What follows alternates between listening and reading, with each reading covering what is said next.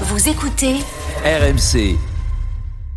RMC. Apolline Matin.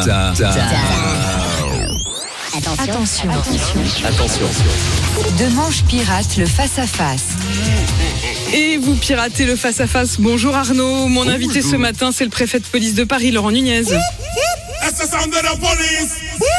Laurent Nuñez qui est venu en Twingo pour vous faire plaisir. C'est vraiment gentil. Laurent Nuñez qui vient donc se détendre à 8h30, puisqu'une interview pour lui, c'est quand même un moment relax où on ne passe pas du temps à surveiller des actes antisémites, des synagogues, des églises, des mosquées, surveiller les pickpockets, les punaises de lit, les surmulots, devoir déloger la forcenée qui squatte l'hôtel de ville depuis 2014. Et on ne parle même pas de la sortie du Beaujolais nouveau, parce que ce soir, ça va être un tsunami de mecs bourrés dans la capitale. Tout le département est placé en vigilance galette, là. C'est vigilance rouge qui tâche.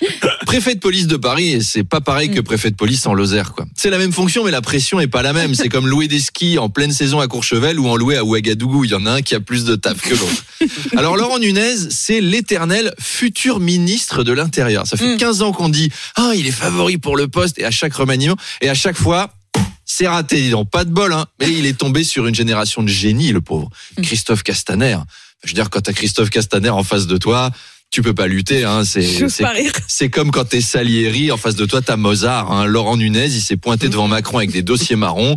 Castaner, il s'était pointé en sortant de boîte de nuit, avec la chemise ouverte, un médaillon de la Vierge perdu dans une forêt de poils, en disant moi je ferais bien ministre de l'Intérieur, avant de secouer la cravate qu'il avait autour de la tête. Le président, il a fait lui, il va plaire aux flics.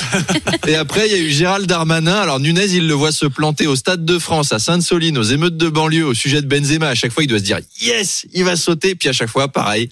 Non, il doit péter les plombs. Il doit passer sa vie à mordre des coussins en hurlant devant BFM TV. Donc, courage Lolo, on pense à toi. À tout à l'heure. Et on vous retrouve à 8h20. Mais avec plaisir. À tout à l'heure Arnaud.